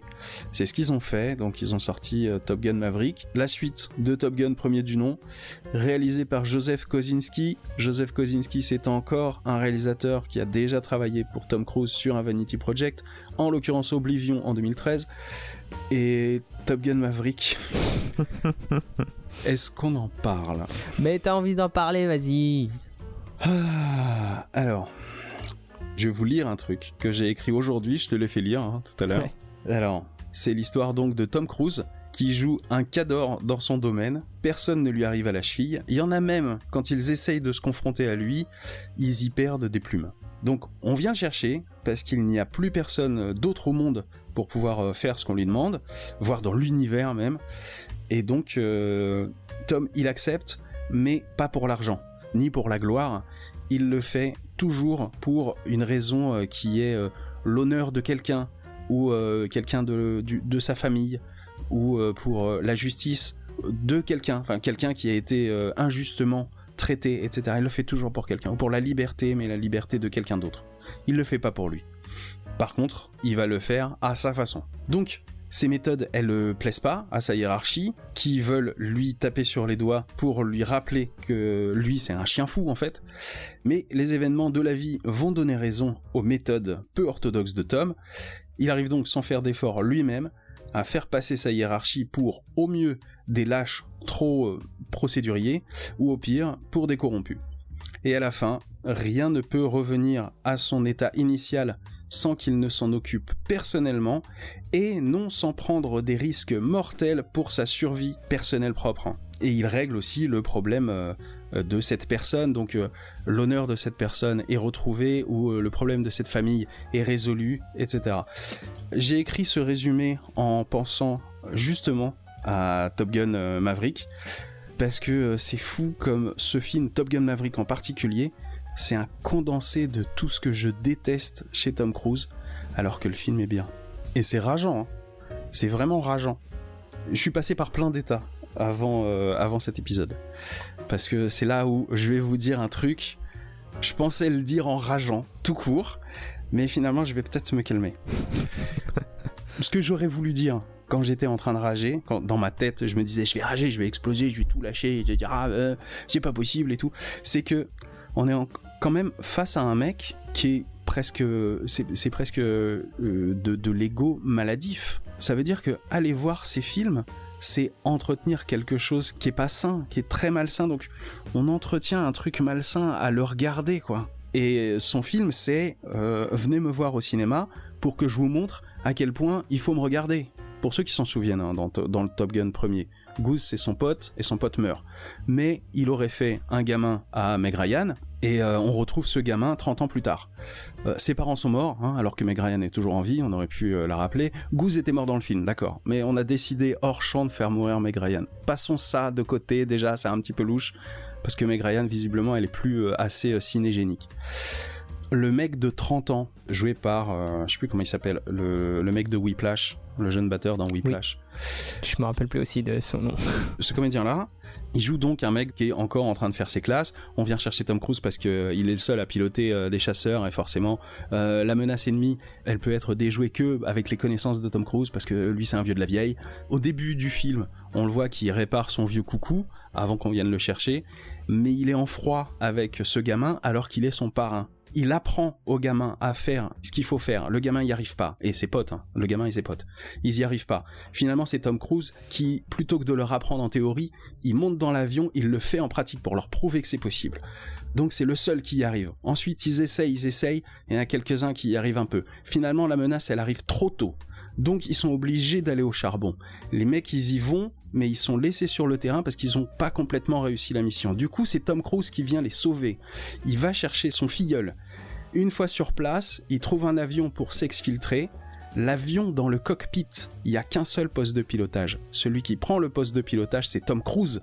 C'est pas son filleul. Le filleul, il est, c'est de la figuration ce qu'il fait. Il lui a systématiquement coupé l'herbe sous le pied. C'est à chaque fois Tom Cruise qui sauve la situation. Et à la fin, il se réconcilie avec ce gamin alors qu'il lui en voulait à mort euh, rapport à son rep et on s'en fout. Et à la fin, il y a ce plan, exactement le même plan où on les retrouve dans le hangar où Tom Cruise réparait son coucou. Il est en train de montrer à un mec de 30 ans comment on visse une vis. Il était au-dessus de son épaule et tout. Mais moi, ça me met mal à l'aise en fait. Donc c'est ça que je voulais dire quand j'étais en train de rager dans ma tête en me disant mais c'est fou, c'est fou que les gens ne voient pas que on est en train d'entretenir un truc malsain avec lui en allant voir ces films alors que le film est bon. Mais c'est exactement le même problème que ce qu'on dit sur euh, Fallout ou ce qu'on a dit sur euh, Rogue Nation, c'est que les films sont bons, mais ils deviennent trop. Et là, c'est trop, trop de melon, trop de, trop de Tom Cruise, quoi. Trop de Tom Cruise à tous les étages, et ça devient gerbant. Mais j'ai décidé de me calmer. Parce que... Il fallait que ça sorte. Ah, il fallait que ça sorte. Hein. Mais comment on sort quelqu'un qui est dans cette boucle-là? C'est compliqué. C'est une bonne question. C'est une bonne question. Hein. Mais parce que c'est pas enrageant en tout cas. Rager, c'est moi, c'est même pas contre lui. C'est de voir que les gens entretiennent un truc. Ils, jouent le jeu d'un truc malsain. Ce qui m'énerve, c'est qu'ils le voient pas. Mais euh, ça ne regarde que moi en fait. C'est juste moi que ça met mal à l'aise. Il y a quelque chose qui se joue avec l'ego de Tom Cruise, la carrière de Tom Cruise. Les deux sont entremêlés et plus on nourrit l'un, plus on nourrit l'autre et on est un peu le dindon de la farce en fait. Alors tant qu'on prend du plaisir à aller voir ces films, tant mieux. Moi, j'ai décidé d'arrêter d'aller voir ces films. Derrière, il y a aussi tout ce truc, tout cet héritage de Tom Cruise, de la scientologie, etc., de son contrôle de l'image. Euh, et moi, je vois, je vois les ficelles à tous les niveaux, et j'en peux plus en fait. Et en fait, plus je regarde Tom Cruise, c'est comme si Tom Cruise m'avait appris à voir tous les travers de Tom Cruise. Mais euh, ça m'est déjà arrivé parce que quand j'étais gosse, euh, je regardais beaucoup la télévision et je regardais aussi beaucoup d'émissions de télévision qui parlaient de la télévision, donc qui décortiquaient la télévision. Et à force de regarder la télévision, j'ai appris à détester la télévision parce qu'elle m'a montré tous ses travers aussi. Donc c'est un truc que j'ai déjà dans l'œil. Hein.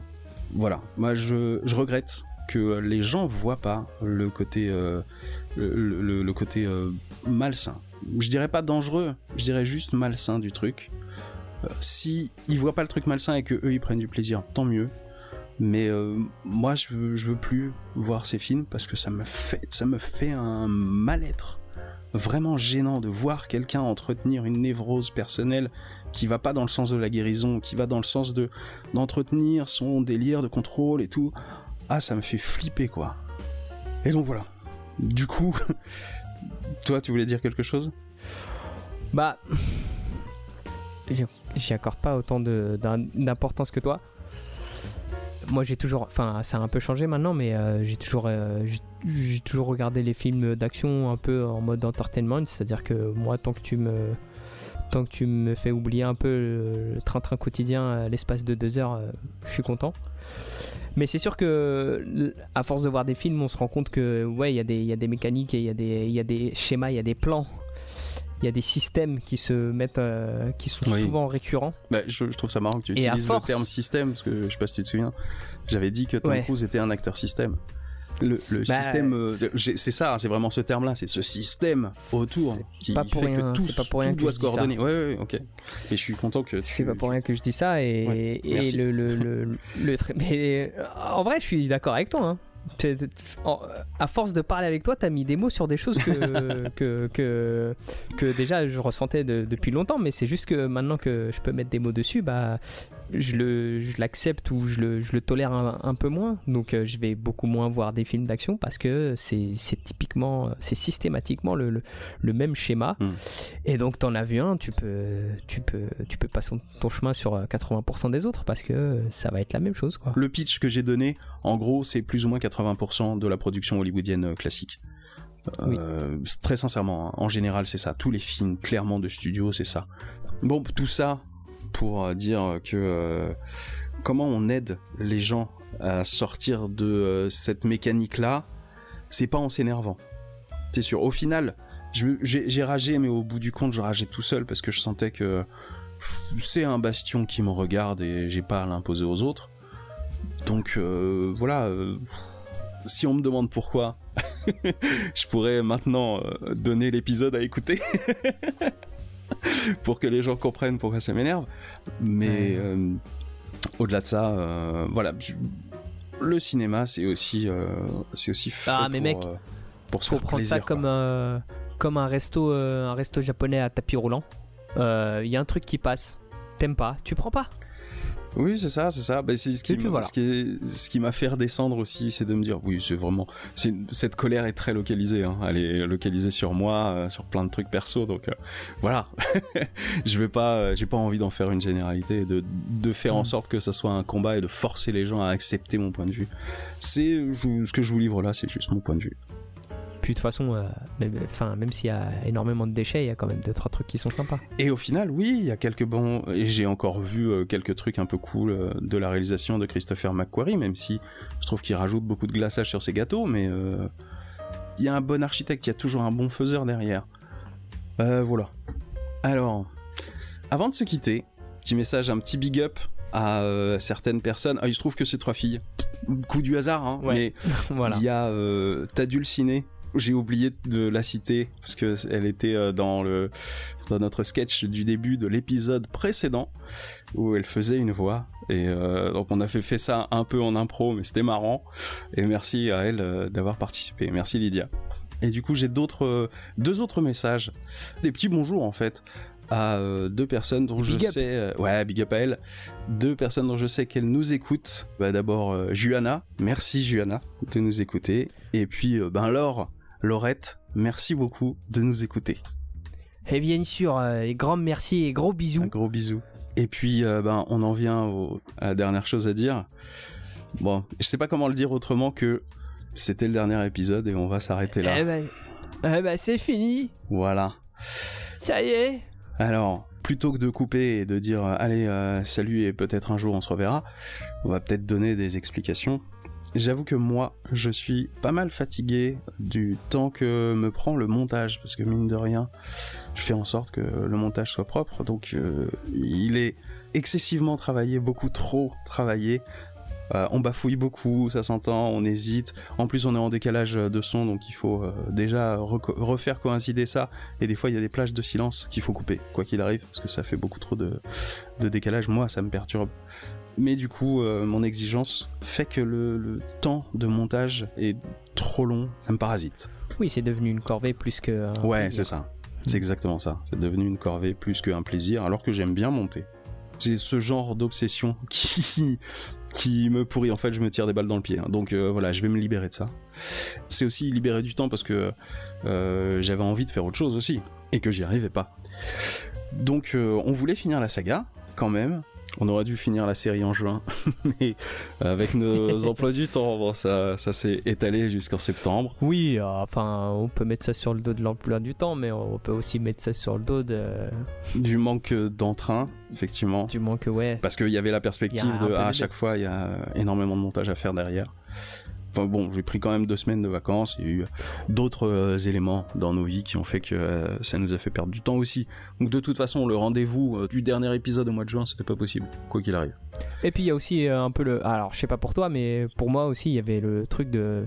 Enfin, si, on enregistre le dernier épisode, c'est vraiment fini. Donc moi, il y avait un peu ce truc de repousser un peu l'échéance. Alors que malgré tout, quand on enregistre, on se marre bien. Oui, oui, oui, non, mais c'est ça, c'est ça. Ouais, ouais. Et le visionnage des films euh, maté en plus ouais, avec toi, avec un, un bon pote, euh, on joue à la parlante en regardant les films, en faisant des vannes et tout.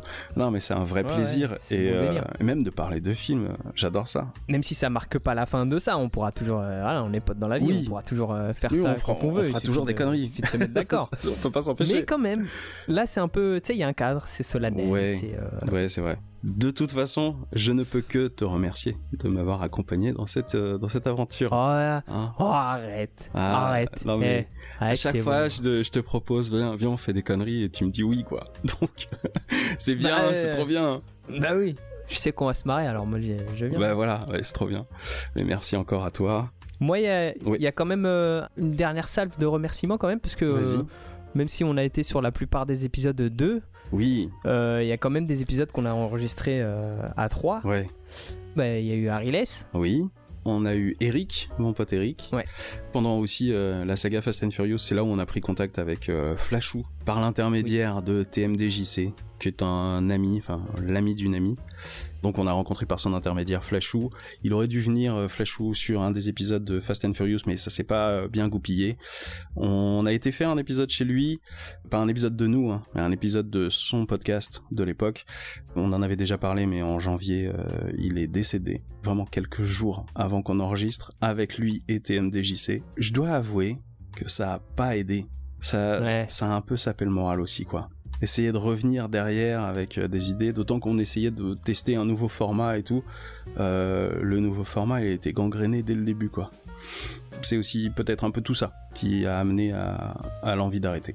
Donc, eh bien, euh, trêve de justification. oui, voilà. On a fait le On tour parce que là, vraiment, on tire sur la corde. hein. donc à un moment, Ouais, ouais, ouais. à un moment, faut partir. Hein. Oh, pas que ça s'arrête. Ouais, mais si, mais quand même, euh, à un moment, quand on dit qu'on s'en va, on s'en va. Merci à vous tous euh, d'avoir écouté le podcast, c'était cool. Euh, on s'est bien marré. Euh, merci à toi, Karim, Eh, toi-même. toi-même. Et puis, ah oui, alors je vais quitter Twitter. Il n'y a pas de Twitter dans cet épisode parce que je vais quitter Twitter, j'en ai marre. J'en ai marre de Twitter, je, supporte plus. Donc, euh, nous suivez pas forcément sur Twitter. Euh, vous pouvez toujours suivre euh, sur SoundCloud, mais il y aura, je pense, après cet épisode, pas vraiment de mise à jour. Par contre, je vais garder la page Facebook. Si jamais vous avez envie de savoir euh, la suite de nos aventures, si jamais il se passe un truc, je le publierai sur la page Facebook. Donc je garde la page Facebook ouverte. Il n'y aura plus d'activité, mais s'il se passe un truc, vous verrez peut-être passer un message. On fait ça comme ça. Eh bien, on peut se dire au revoir, euh, Karim. Ouais, il ne nous reste plus euh, qu'à se, se saluer. C'est qu'à se saluer et se quitter. Voilà. Merci à vous. Cool, Karim. Eh ben, c'est mon dernier cool, Julien. Et cool, les auditeurs.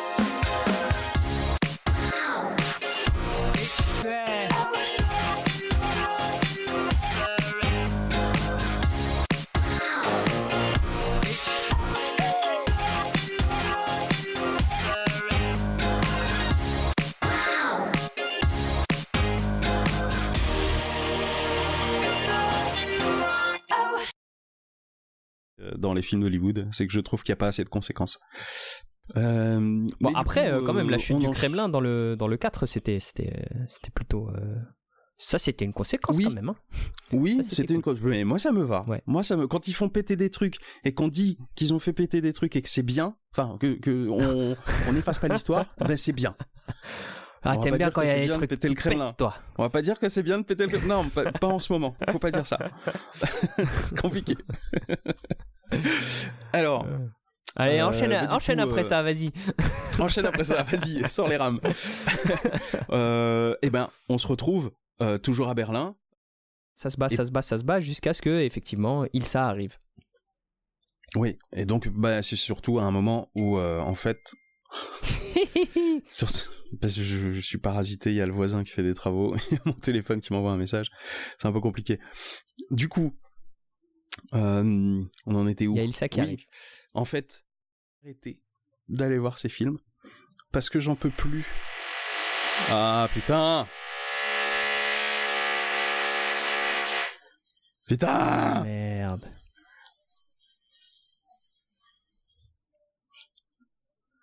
Putain, mais toujours pas fini ses travaux, lui? Mais en plus, il met une heure entre euh, chaque coup de vis, quoi. C'est Tom Cruise, il est venu montrer. Ah, regarde, c'est comme ça qu'on fait un trou. tu as la perceuse Et euh, je sais plus ce que je dis- où j'en étais. John Wick, t'as vu le premier, tu les as tous vus. Attends, je t'entends plus. Allô, allô? Ouais. Ah putain Non mais c'est pas possible Tu sais, c'est le, c'est le silence avant, avant, le, avant la vague. tu m'entendais plus et là.